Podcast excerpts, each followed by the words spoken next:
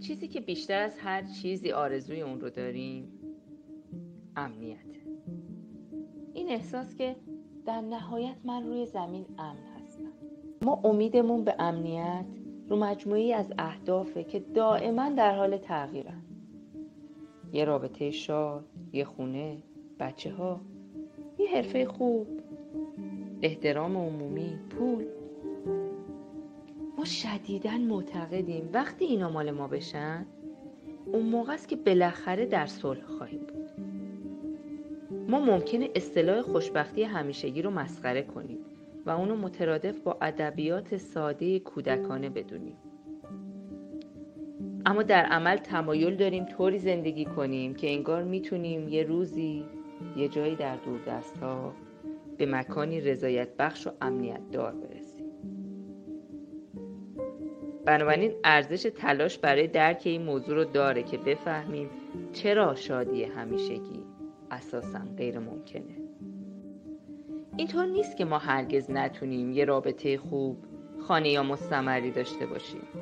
ما ممکنه همه اینا رو داشته باشیم و حتی بیشتر از اینا. اما به سادگی موضوع از این قراره که اینا نمی‌تونن. اونچه که ما امیدواریم بهمون بدن رو در واقع بهمون بدن. و ما همچنان در آغوش یک شریک مهربان نگران خواهیم. ما همچنان در یک آشپزخونه مجهز نگران خواهیم. درآمد و پول ترسهای ما رو متوقف نخواهند کرد. غیر قابل قبول به نظر می‌رسه؟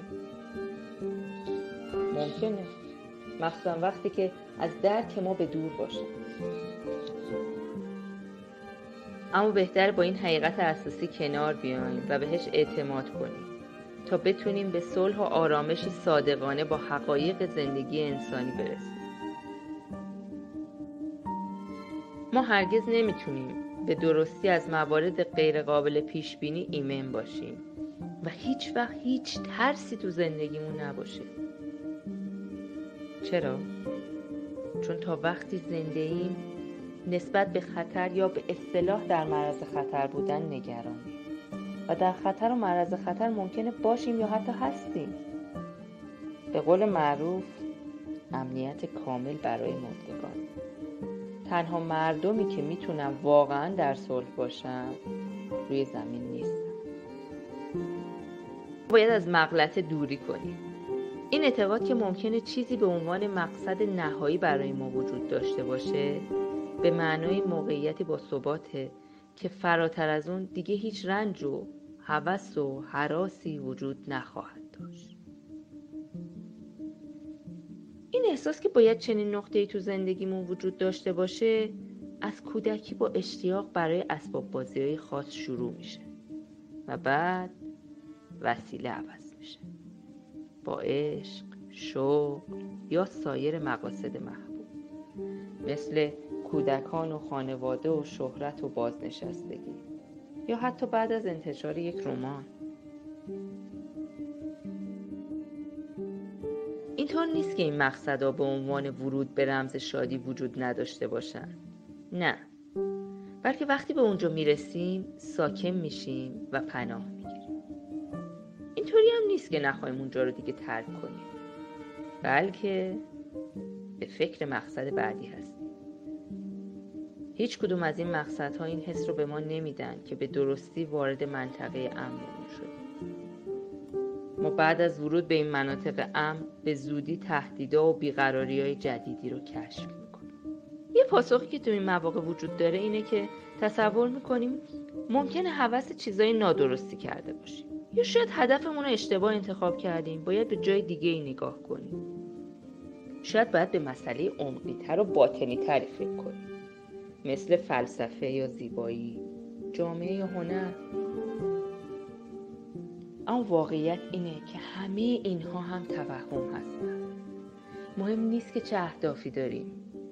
اونا هرگز کافی نخواهند هیچ هدفی از جستجوی مجدد هدفهای ما در امان نیست. و ما از پس یک هدف هدف جدیدی رو تو زندگیمون انتخاب باید اینو درک کنیم که تنها مقصد اصلیمون تو زندگی خود سفره. در واقع همون مسیر زندگیه. ممکنه هنوز جاه طلبیایی داشته باشی. اما در مورد اتفاقایی که ممکنه بیفته بی تفاوتی تنظامیزی رو چاشنی زندگیمون خواهیم کرد. ما می‌دونیم دوباره این حس جستجوگری ما شروع میشه. که هدف جدیدی تو زندگیمون به عنوان مقصد بذاریم.